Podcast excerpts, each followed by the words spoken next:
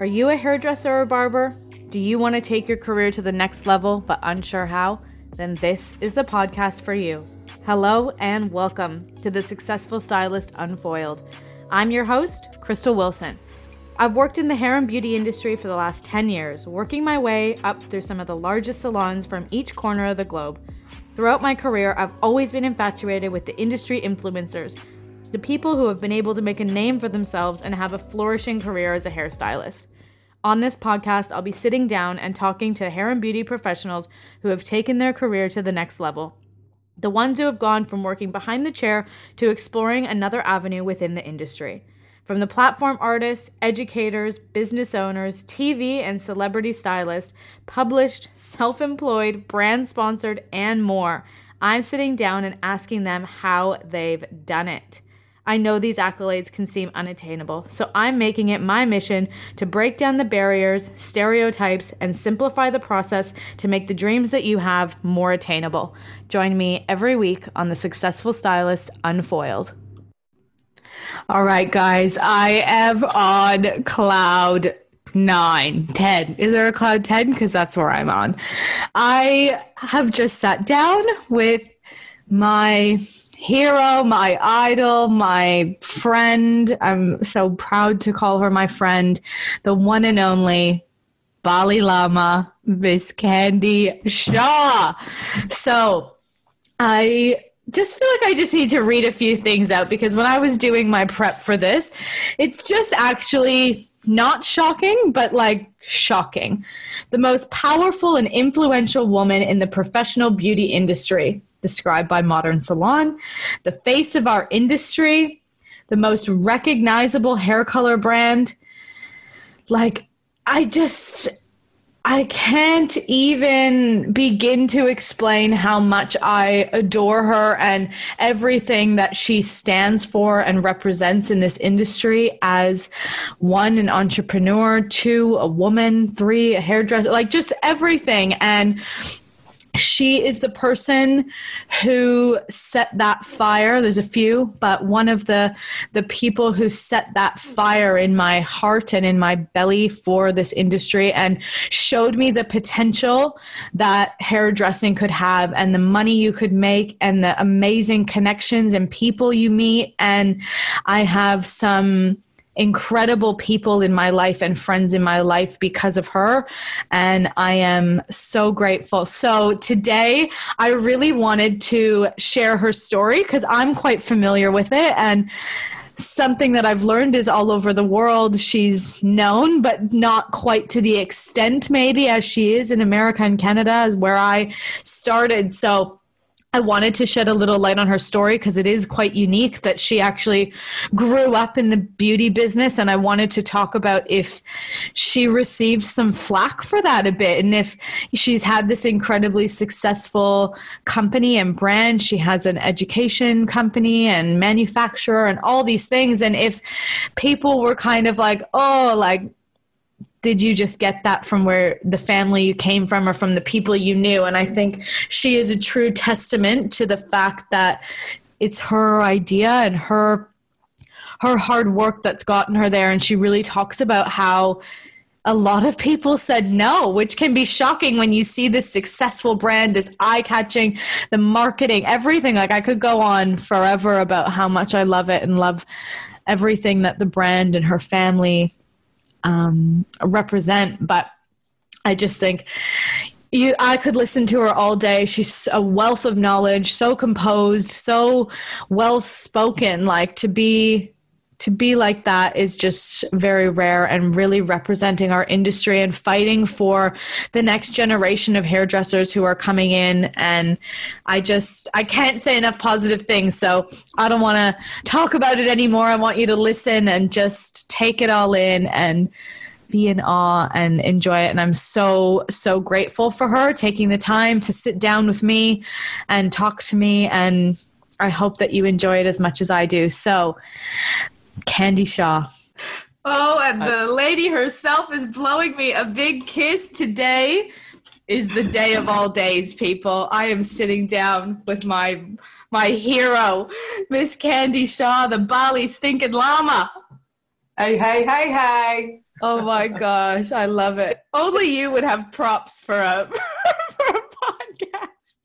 Well, of course. I mean, we got to up our game. I mean, Zoom has gotten sort of a bad rap, right? Everybody's so tired of, oh, can you Zoom? Can you have a meeting? And I say, hey, if you're going to Zoom, let let's bring in the props. Let's so have fun. So funny. I've got my sunglasses and my beach ball over there. I should go get it after. We'll do it. We'll do exactly. a photo up. I've got all the swag. right. Well, to me, it's. Um, I think that you know, if I think about hairdressing in general, one of the reasons I love it so much is because it's so fun. You know, I don't have the same methodical job that I go to every single day, day in and day out. And now, you know, having uh, spread myself into other areas, it's been so great to just um, learn this new Zoom and learn the whole digital platform. You know, it's really caused all of us to sort of reinvent ourselves. So kudos to you, my dear, uh, for reinventing yourself and Mm, and thank and you. bringing oil to life because I think it's amazing. You know, Oh, people that's need incredible. to Thank you so much. And and it's great. it is something that we've had to figure out how to connect. I mean, you you're in America and I'm in Australia. It's my morning and I appreciate you working with the time difference because we even had daylight savings on Sunday and I was like, "Oh crap, it's going to change the time of all my things that I've booked and figuring it out." But having this digital platform and being able to connect between multiple countries and all of this is is really great. So I really just I know the crazy schedule you must be on and you yourself trying to figure out how to how to carry on and making time for me is just beyond so i'm so grateful to to have you here Hour with Crystal than you, that's for sure. Thank you so much.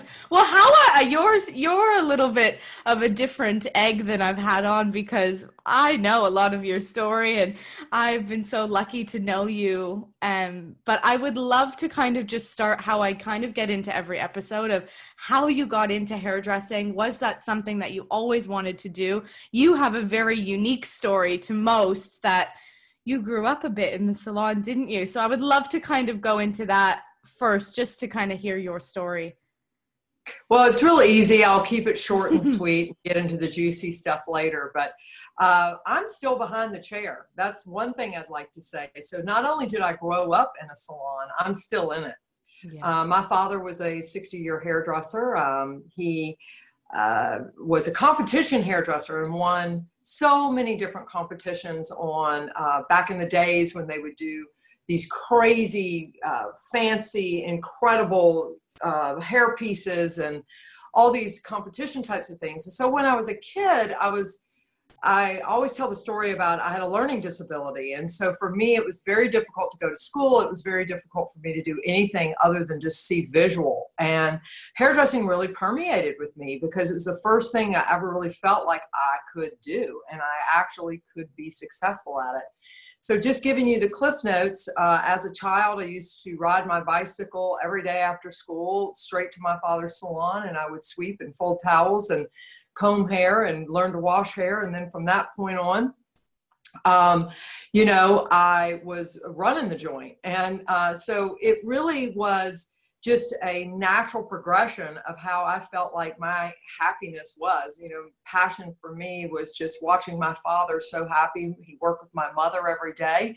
And now I work with my son and my husband every day. And Isn't so that great? I think about it all the time. Like if I had to go on the road with my mom every day of my life, it's a very unique, beautiful thing that you have with your family, and it's what makes Sunlights authentic and genuine, and all of these things. And it's just homegrown family business. Are you still in the same salon that your dad had? Because I know it's the same name and these things. Well, right? my father started a, a smaller salon in a neighborhood close to where I grew up, and uh, then we moved to an area in Atlanta, Georgia. That's where I reside, and it was an area called Buckhead. And we actually just celebrated our 41st year in that location.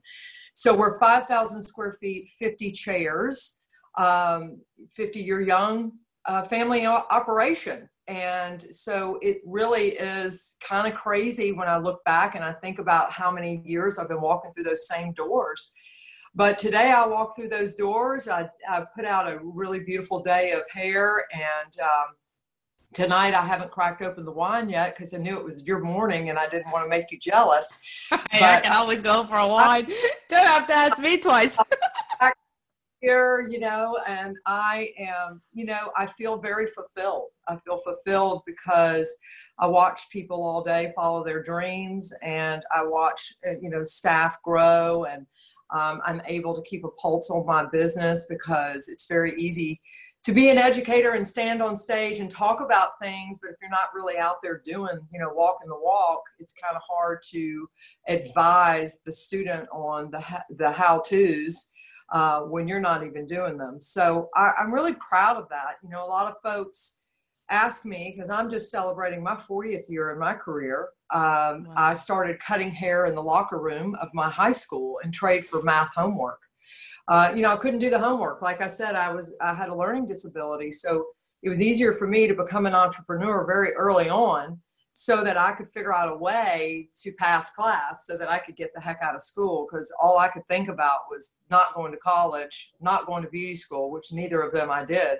Yeah. Uh, in Georgia, you don't have to go to beauty school, beauty college, or university. You can actually apprentice. And so I knew that's the path that I wanted. So it was everything I could do to just get out of school and quickly um, began my my hairdressing career and here i am you know 40 years later still loving it every day so incredible. And did you just like obviously you kind of got to see these competitions and stuff very early in your career. Was that something that spoke to you right away? Or you loved being in the salon? Like or was that something that you saw for yourself right off the bat?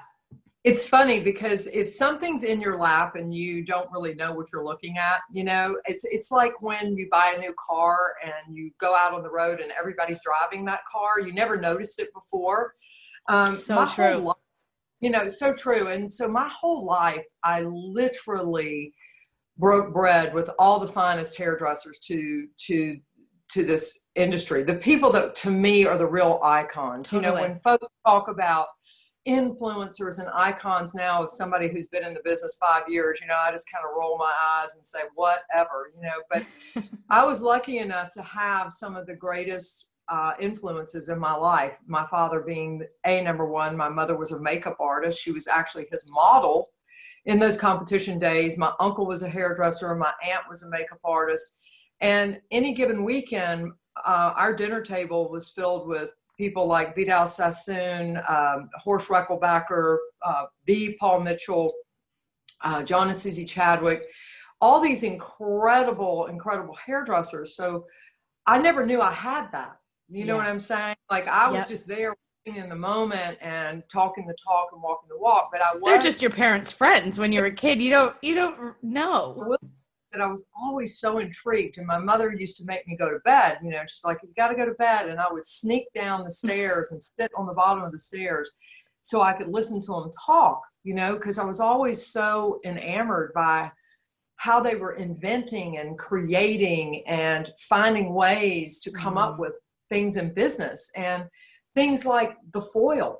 Like I, I, watched my father go from you know saran wrap and little clips to them starting to doing foil from perming from pulling hair through a cap to the way we went from shampoo and set days to blow drying. I mean i lived through all those eras of change.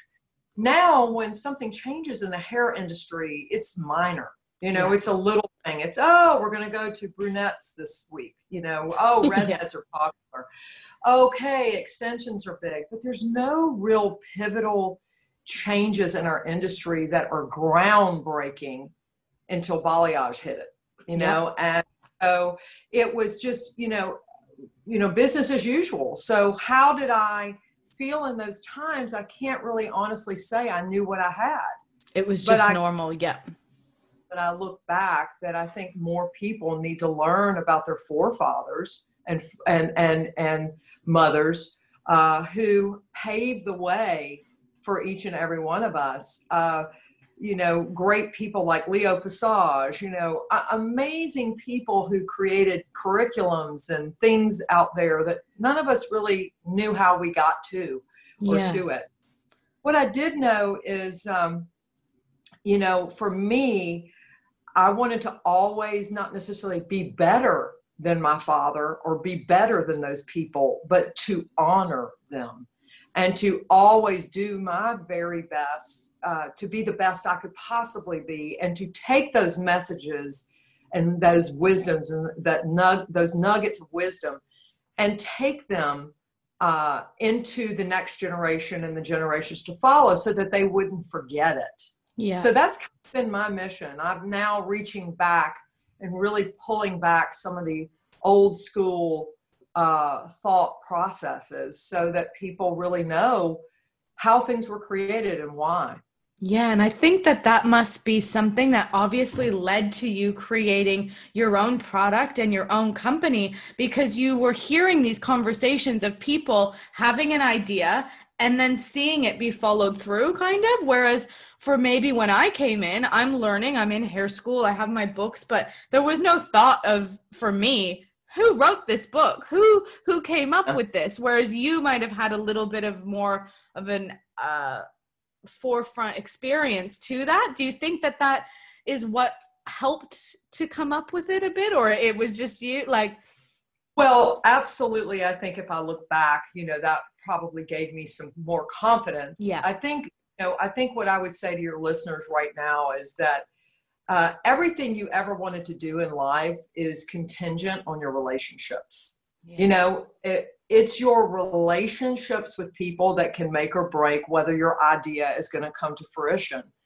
Um, and I think that I had built really great relationships, and and so had my father, and so therefore I wasn't as scared to step out, you know, and do something, you know, for fear I'd fall on my face. Because if you don't think I feared falling on my face, I mean, you know, I, I, I, there were times I was in the fetal position, you know, crying myself to sleep. What have I done? But I think that what I did know is that I always had people out there that had my back.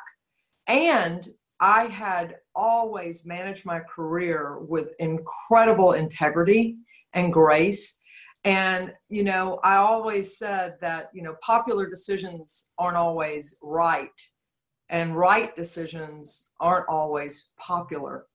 And I knew I had a right decision to make, and you know, it might not have been the most popular at the moment, um, you know, when it comes to building a brand. But I think the reality was for me, um, I knew those relationships were there for me to fall back on, and I knew that the the the things the wisdom that i had uh, of my dad's mistakes and some of the mistakes that i had seen like when Horst for instance started aveda or when paul mitchell was starting uh, obviously the paul mitchell uh, brand or um, just folks that i've known throughout my career that started brands i had seen a lot. I'd seen a lot of good bad and ugly but i knew that i couldn't just rest on my morals and think well they failed or that failed or that got so big there's no way I can compete. That's exactly that's exactly where my head goes and what I've thought many times being like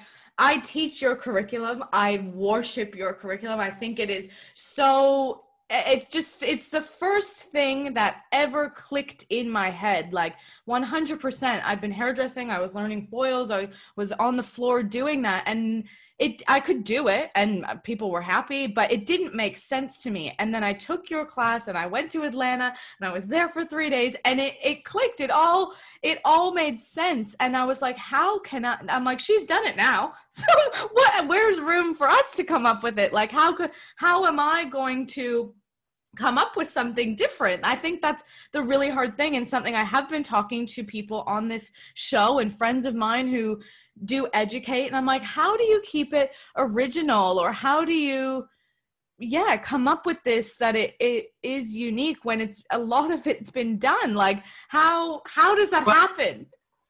you first got to get the snakes out of your head you know because you know the na- you know the devil's on your shoulder at all times and he's always going to be there telling you you can't you won't be good enough it won't be fast enough it won't be cool enough you know and i had to get the devil out of my head i mean when i started this brand I had a great idea and I already was kind of bootlegging it. You know, I was already had my academy. I was already teaching French cutting. I was already teaching uh, balayage, but I didn't have a product, and I was sort of bootlegging, getting a bag and putting in my favorites. It's just, just sort of like my version of a Birchbox. You know, I would just get my little bag and put in whatever and give it to my student and say, "Go home. You can do this. I promise you can do it."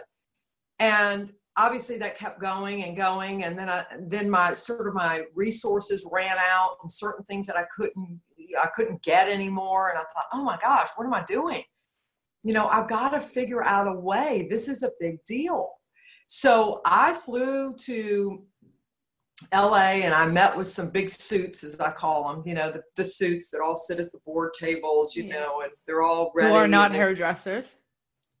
No clearly. And uh, and i said hey you know i've got this great idea. I, would already built the brand. I already uh, you know i knew how it walked how it talked. I had prototypes. I had the color picked out. I had everything ready. And i went and i said hey look i really want you to sort of buy into this take you know help me do this this would be amazing you know you already have all this intellectual property you've got all these people these resources I'm just Candy, you know, I'm just one little girl over here, you know, with a dream.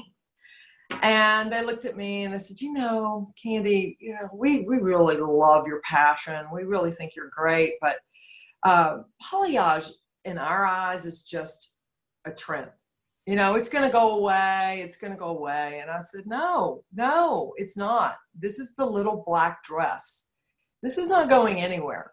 Yeah. Because I had been with my father and those folks, and I had watched foil take on the world, and I had watched um, women take their hair out of rollers from, you know, and start using blow dryers. I had seen long barbering scissors go to short scissors. I had seen people take guards off clippers and not barber, like, you know, do clipper over comb. Things had changed in my own life. Yeah and I knew balayage was perfectly positioned to change the trajectory of hairdressers. So guess what? I got turned down, and I got turned down in a big way. Yeah. And when I got in the car to go back to the airport to fly home, I looked at my son and I said, because he was with me, and I said, screw this. I'm going to do it myself. You know, because even if I fail and even if I fall on my own, you know, face, going uh, public with it, it'll at least survive in my academy and in my own salon. Fair and enough. For, totally. Yes. Yeah. So for an initial investment, I'll get that money back and I'll just use it up in my own salon, you know? Yeah. And that's really why I did it is because I had that to fall back on. You know, my own salon. I thought, okay, I'm going to put, I put $50,000 of my own money I, I put it all together. I, I just, I, I, I, went to research and development. I, I worked with a chemist for two years and I knew that I was from Georgia. And it took that long. It took two years going back and forth with it all. That's so interesting. Yeah. I love knowing all these things. I was talking to someone who built a salon and he's like, it took 18 months. And I'm like, what did you do for 18 months while you were waiting? Like, you don't realize the financial aspect. So I, I, I really appreciate you sharing that, the, the oh, actual oh, money you put into it and the time that it took. Were you right. using a balayage lightener before you yeah. came up with sunlights? Like there was a clay lightener you were using and yeah. it wasn't giving you the results or not? Yeah. There was not a clay lightener. I was the first smart. I want to be a, make sure everybody knows that. It was, was no, me. there was no clay lightener. There was a lightener that I was getting out of Europe. Uh, obviously, balayage was big. Uh, I, I, um, you know, it was no secret. I didn't, you know, I didn't invent balayage. I just took balayage and Americanized it. You know, yeah. took it from where it was just kind of a little bit of a service over here that really didn't have a curriculum. You know, people were just freehand painting, and if you were good enough to do that, great. But you know, not to get into the fundamentals of why a foil lightener versus a balayage lightener, but just to make something very easy and clear. When I ran out of this product because it dried up and the company dried up, uh, no pun intended. Um, I said to myself, you know what? I'm from Georgia. The natural resource here is clay. I really think that if I put some clay in lightener, it would adhere to the outside of the hair and it would harden and then it would lift in the middle because it would stay moist. So it was just like when I was a little girl and I would go down to the lake and the sun would beat down on the red Georgia clay around the water and I would step my foot in and the top layer would be hard, you know, like when you dip a strawberry in chocolate, you know, and then you just go right in and you ooze into the softness. And I was like, maybe I could try this. Let me try this clay. And I knew they had used clay in skincare Clay is also used for the glossiness of magazine covers. And it's also used in china and meaning porcelains, you know, china, plates, bowls, uh, serving serving pieces. And so I thought, you know, I'm going to try this and I, I want to see what this is like. And so I started playing around. And needless to say, the rest is history. There's now a kaolin shortage in North America because every manufacturer known to man is putting clay and lightener, which, hey, right there, somebody could say to you, well, don't you feel defeated? Yeah. You know, don't you feel like they copied you? Well, sure, they did. And isn't that flattering that they copied you? Well, some days I feel like it is, and other days it pisses me off, you know? Let's face it. I mean, I'm a competitor. Yeah. You know, I didn't go at this just to sort of sit back and give all my ideas away and let somebody, you know, steal my curriculum and run off with it. Of course, no one wants to do that. But I know that there's market share for everybody out there because if that wasn't true, think about how many different car uh, companies are out there, or how many different vodkas are on the shelf if you yeah. walk into the liquor store. You know, there's a million different you know bottles of wine whatever you know so for me uh, when when i hit the home run i knew and no one had ever gone after the lightener market you know it was always a color line yeah. you know was color line and then the lightener was like the caboose on the train yeah you know totally. and and so i thought you know i'm gonna make lightener sexy because i'm a woman and i'm gonna figure out a way to make balayage and lightener and curriculum and education and everything that goes around it really sexy.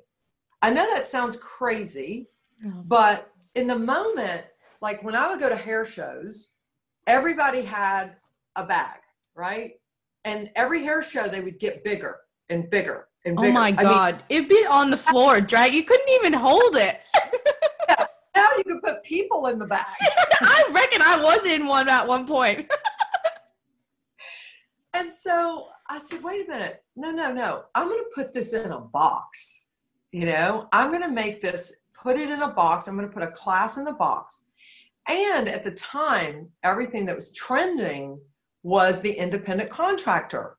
So for your listeners out there that went out on their own or rent their own chair or, you know, or, or, or you know, uno o mano, you know, a single station, it as an educator, immediately I thought to myself, the one thing that a hairdresser walks away from when they're in a team environment and goes on their own is really great education. Totally.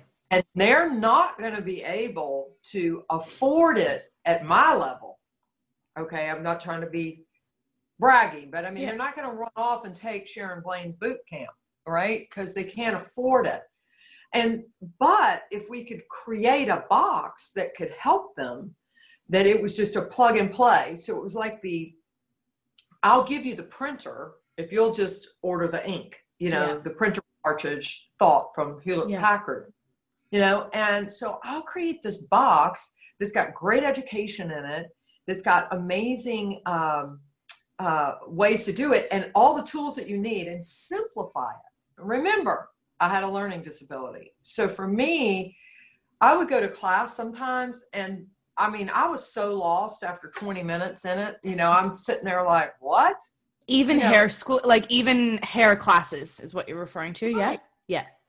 Things, you know, you go and someone's getting up there and they're telling you all these ways that they did all these techniques and these things. And I, I'm just like, can you just make it easy enough for me to understand so I can go back tomorrow to my 10 o'clock guest and do it? Because this is so over my head. Yeah. In a way, and I'm not saying anything negative to education. It was yeah. just, I was trying to think like a hairdresser and make it fun. Yeah. And so that's the birth of sunlights and you know the color yellow comes from obviously you just stole the words out of my mouth I think that it is so. I mean, I've obviously put my yellow on today. it is something that once you are immersed in the sunlight's world and everything, it's like a cult's not the right word, but it's just this thing that you see yellow.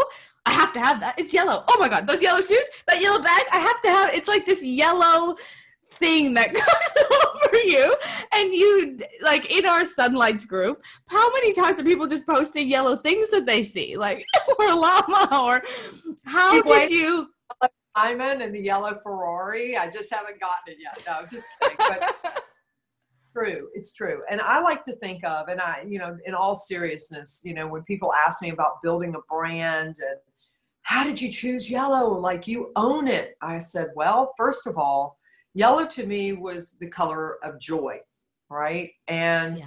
and sunlights, the sun. When I was a little girl, the very first thing I would do is take a piece of paper and draw the sun in the right hand corner and put the little rays of sun, and then I would draw my house with the tree and the swing and the little stick figures. and, you know, and to me, there's not a person on earth that doesn't love how the sun feels. There's no one that doesn't love what a warm, cozy sun feels like. And so for me, I thought this is perfect. This is a perfect marriage of taking a color and creating that that that uh, mindset of every time I see yellow, I smile, and every time I see yellow, I, I feel warm. I feel I feel alive. I feel um, I feel like a family you know and that's what sunlights was to me. It was just if i could create that that it, it just brought in the the heartbeat of the brand. And, and, it's so noticeable. Like when you go to the hair shows exactly what you said there's a million booths especially in america you know or the the bigger shows. And all you see yellow walking around. Everybody knew I wore this sweater, my one and only yellow sweater, and everybody knew that I worked for Sunlights, and everybody could see the yellow booth. There's, there's, you don't need to know the booth number. The yellow booth. That's it. There's no other one, and yeah. it's, it's just, oh, it just well, gives me joy.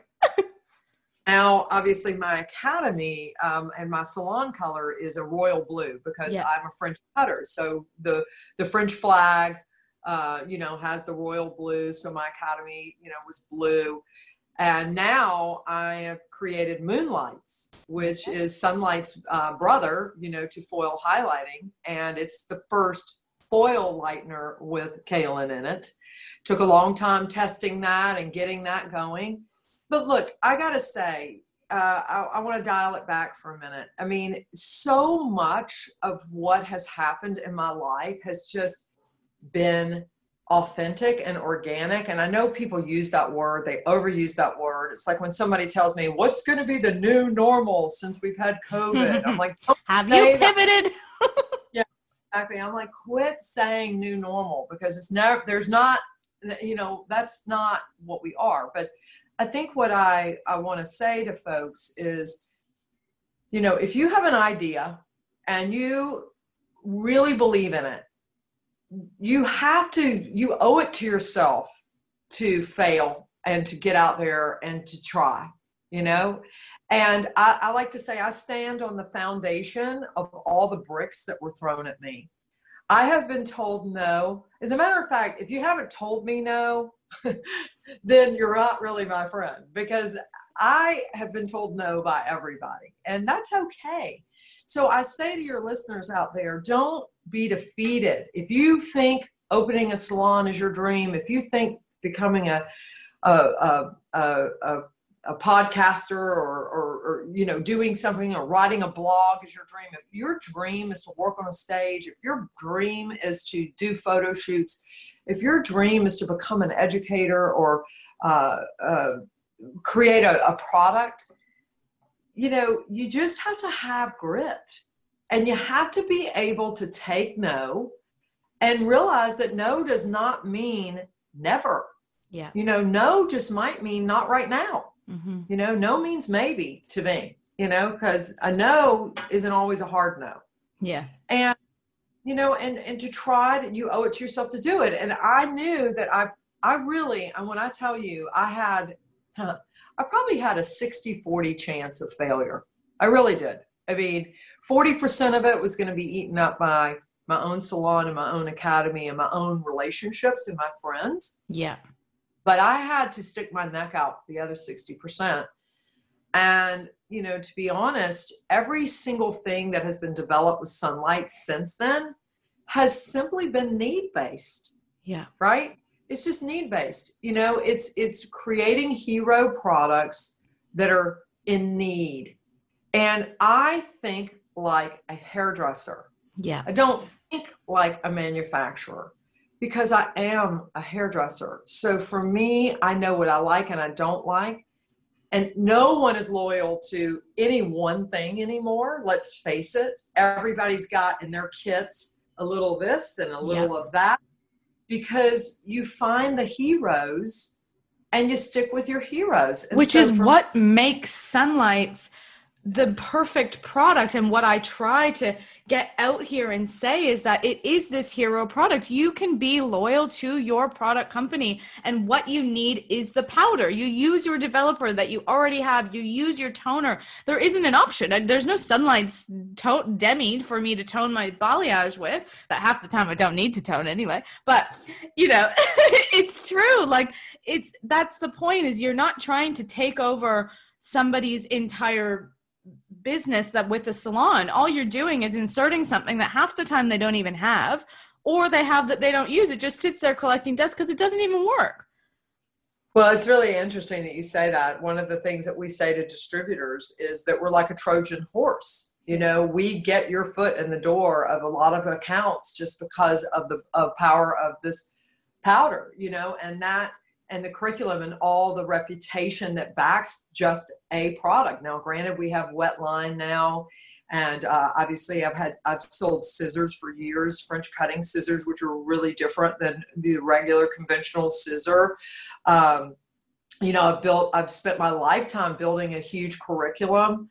And I, you know, many times, I mean, when COVID happened, I, I gave it away. I mean, I opened up my library of every video and mm-hmm. everything I'd ever created because I wanted to help hairdressers. And I think that, you know, and, and this is no, this is no me dishing on manufacturers because I, I, I really applaud some of the incredible product lines that are out there. But what makes me different is I'm not a uh, a manufacturer that went out and found an educator to teach on behalf of something that we made.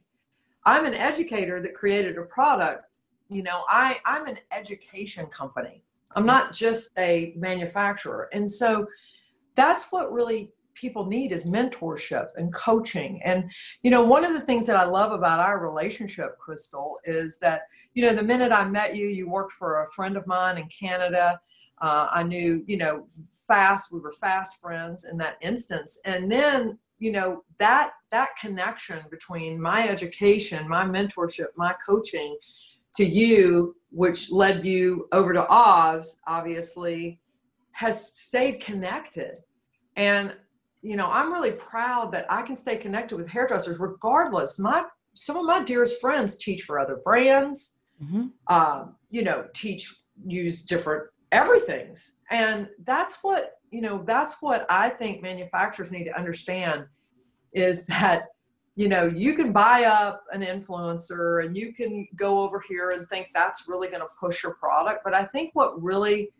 pushes things is relationships. Totally. and and you know if i endorse you uh, as a human being uh, to a guest or to a client um, that's that that's what it's all about. And we have to protect each other and we got to have each other's backs constantly and we've got to we got to share you know? Uh, we got to give with our hands down not with our hands up. You know so many want to just give something but they're like what's in it for me? You know Yeah. what's in what's in it for me?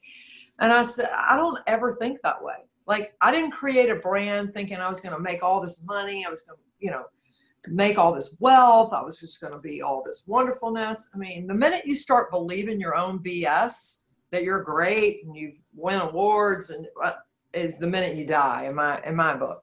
Really, I've got a question for you. So, okay. when you came up with this product and all and the company and all of these things, did you find that people were like not giving you the credit because you grew up with these people and saying like oh well that's great that candy came up with this product line and it's amazing and it's had success but how can i do it? I don't know vidal sassoon and i don't have a foot in the door with people who invent say paul mitchell and they could help her. They they invented a product line and that's how like what do you say to that to the people who don't have that that leg up maybe that you had or well, look, I mean, that's that's a very good way of looking at, or, or, wait, let me back up. That's a way that you could really go down a wrong road of looking at your life. All my life, I was introduced as Jamison Shaw's daughter, Candy. You know, my whole my dad was like E.F. Hutton, and I your your folks over in in Melbourne and and over in and and um, Australia are not going to know who that is, but there was a commercial that came out and it uh, and the tagline was when ef hutton speaks everybody listens. And so my father was the ef hutton of hairdressers. Yeah. When he spoke they listened because he was a he was a forefather of so many incredible ideas back in the day. And so my whole life i was introduced as that. That was a hell of a lot to live up to you know? Jamison shaw's daughter. Well what really really hit me one day is right when I got Sunlights going, all of a sudden he became Candy Shaw's father. Mm-hmm. You know, and that was like mind blown because all my life I was always in his shadow. You know, and now I was on the front of the stage and he was in mine. Now, my father is my biggest cheerleader. I speak to my dad, he's 85 years old almost every day um, and he he is my biggest cheerleader, my my biggest uh, uh, endorser. That's amazing. Uh, I actually talked to Stevie English the other night, and he was talking about his dad. He's like, "My dad's my biggest cheerman." yeah, so he's your cheerman. Yeah, I love it. But I will tell you, you know, I had a lot to prove. Not when Sunlights came around, though.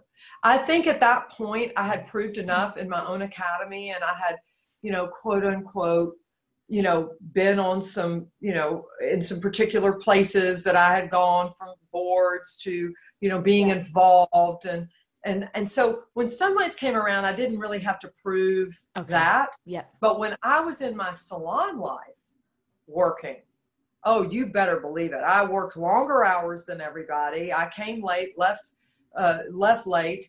I mean, I came early. Came early. you came late, you'd be in trouble you know, uh, my dad used to joke that, hey, I give you a half a day off Christmas. What else do you want? You know, but the reality is, uh, in the salon life, it was very, very tough. And when I took over the business, I bought the business from my father. And this is one thing I, I knew, I knew. I said, no, no, no, no, no. You're not going to give me any handouts. Yep. I hired my lawyers. He hired his lawyers, accountants. We sat down. We had a, a complete deal because I didn't want anybody ever to come back to me 10 years from now, whether it be a family member or someone saying, well, I mean, you know. Jamison well, that's exactly why I wanted to ask the question because I think that it could go that way for people, and people sometimes don't celebrate when they should, you know. And I think that that's something I wanted to make clear on this and get get that from you. Yeah. So anyway, I bought it from him, and that way there was never ever that uh, that level of oh well you know you got it handed down to you yeah. no i worked my you know booty off for it and gave everything i had to it and you know was managing it before i bought it from my dad and yeah. grew it three times the size once i bought it from him so you know but i didn't do that alone you know i did that with my family and my great team and i'm really proud of the team I've created. And I think that, you know, right now our industry is in a lot of trouble. You know, we're in a lot of trouble. I mean, people aren't going to beauty school. Uh, they don't want to be hairdressers. Uh, you know, it's not nearly as great of a, a, skill that it used to be. I was uh, saying to you before we jumped on this call. Yeah. Uh, you know, I'm on a, a board for Beauty Changes Lives, which is a uh, a nonprofit who, who's really trying to uh, come up with this campaign called Make Your Mark and, and really try to encourage these young kids to get involved and go follow their passions and their dreams and go go to you know the beauty universities again. And so just like i was saying about making sunlight sexy i mean we've got to make hairdressing sexy again because it's gotten so dumbed down. It's really sad and yeah. i'm really concerned because i'm fortunate in georgia you don't have to go to beauty school okay you can apprentice so I attract people because I'm an educator. So I don't necessarily have as much of the issue of hiring as a lot of others. Of a shortage. Because I'm an educator. But if I wasn't, I'm telling you, I mean, we're all fighting for the same pool of people. Yeah. And it's tough. You know, and if you had multiple locations, it'd be really tough. Yeah. You know, in my well, that's so exactly what I wanted. And I really wanted to talk to you about Beauty Changes Lives and all those things because I talked to my friend Carol recently, and she is someone I worked with at the salon that I came from. She's been hairdressing for 42 years as well. And what she, it struck a chord with me, what she was saying that she goes now to career days at high schools and brings a whole troupe of art art artists. So musicians they're like people see musicians but don't know how they make a living. Like you you are incredibly good at art but you're like I can't be an artist. I'm not going to make any money. And same with hairdressing. And she goes in and gives her time and sheds a light on on how this is the most incredible career and rewarding and profitable if you do it right or you know all those things. And i think what you do and the presence that you have and you know i have all these things of titles that you have most powerful influential woman in the professional beauty industry face of our industry. It's true. Like the fact that there's someone like you who is worried about that or who does want to make a difference and make this a career that draws people in is so important and i i that's what i want to be doing is really shouting like this is amazing like watch this show and what listen to me and my friends and all these people who have had the mm. most incredible lives and traveled the world and been mm. successful as hairdressers like how what more like it's just i think it's well, so know, important Hey, he used to say to people, uh, you know, the beauty business is so amazing. I don't know why everybody's not in it, you know? And and that's so true. And actually when I was a young girl, I was a cheerleader, right? So all my girlfriends, you know, Friday night we would cheer and on Saturday morning I would wake up and so American. Or, and I would be stepping over them to go to work, you know, because I had a job at a young age. And my dad used to say to my cheerleading girlfriends, You guys ought to become hairdressers. You ought to become hairdressers. And I'm still friends with all those girls. Yeah. And um, they they giggle now. They're like, "Why in the heck didn't we listen to your dad? You know, why did?" Which is so different to have a parent saying sometimes be a hairdresser because a lot of the times it's the opposite of oh shit i remember my granny being like so what are you going to do after that? Or like you know when are you going to get a real job? Like this is the job. What do you mean? I just went to college. I've been an apprentice for two, two years. Like it's i want yeah. to change that and i value and respect so much that that's your vision too and it's always Absolutely. struck a chord with me. I've, taken, I've been known to take w2 forms right? And white out the name and just show the the amount of money that a stylist makes for me and send them home to daddy and to mama because I'll get these kids, they'll come into my office and they'll be crying. I want to be a hairdresser, but my mom and dad think it's a terrible idea. They think I'm a loser. My dad wants me to go to college and get a real job. And I said, okay, okay, you know, but I really love it and I really want to do this. And I you know, white out the little thing. I go, go take this to daddy and show him this. This is a 26 year old girl that fits the same, you know, protocol as what you are. And you tell him that I said if he wants to talk more about it, come and see me because obviously, you know, fear is uh, is lack of knowledge, right? So fear is lack of knowledge, and so many parents don't know. But I gotta say something to my hairdressing community out there Part of this is our fault. Why? Because many folks out there, you know, take the money under the table, don't report their tips correctly, don't you know you're in a position in australia you get paid you know you get paid but you get paid yep. you know uh, where i am hourly. you you get get a you get a commission. So a lot of what has happened is there have been folks that have hurt our industry for sort of cheating the system and so now when you're reporting you know the uh, your income uh, you know and you google that go google it. Go google how much does a hairdresser make? And see what see what the your eyes will fall out of your head. I was a mother and i googled it i would say to my daughter no way in heck are you going to go be a hairdresser? Hairdressers don't make any money you know they're just they're just right? They're they're like beauticians and I was telling you earlier, I mean, it's we have a six figure club in my salon, and I was just you know, going to bring this up. And so, thirteen of, of, of our staff, you know, made it into the six figure club, and um, you know, that's uh, we've got some powerhouses. I mean, they make more than doctors and lawyers. I mean, sometimes when I go meet with an accountant or my attorney or somebody, and I, you know, or and they see these numbers, they're like, "Wait a minute, this, yeah." Hairdresser? Yep. And I'm like, yeah, you. I'll tell you, that. that was the turning point. the the one turning point I had was I I always wanted to be a hairdresser, and I only saw it as say working in a shopping center or you know not I didn't see it profitable. And then I started going to this girl who worked from home with my mom, and she had a basement set up, and it's not what I wanted for myself, but what I could see was she was making a hundred dollars an hour. She was doing my hair, my mom's hair, the lady beside me's hair. We all were giving her a hundred dollars, and I was like, a hundred dollars an hour.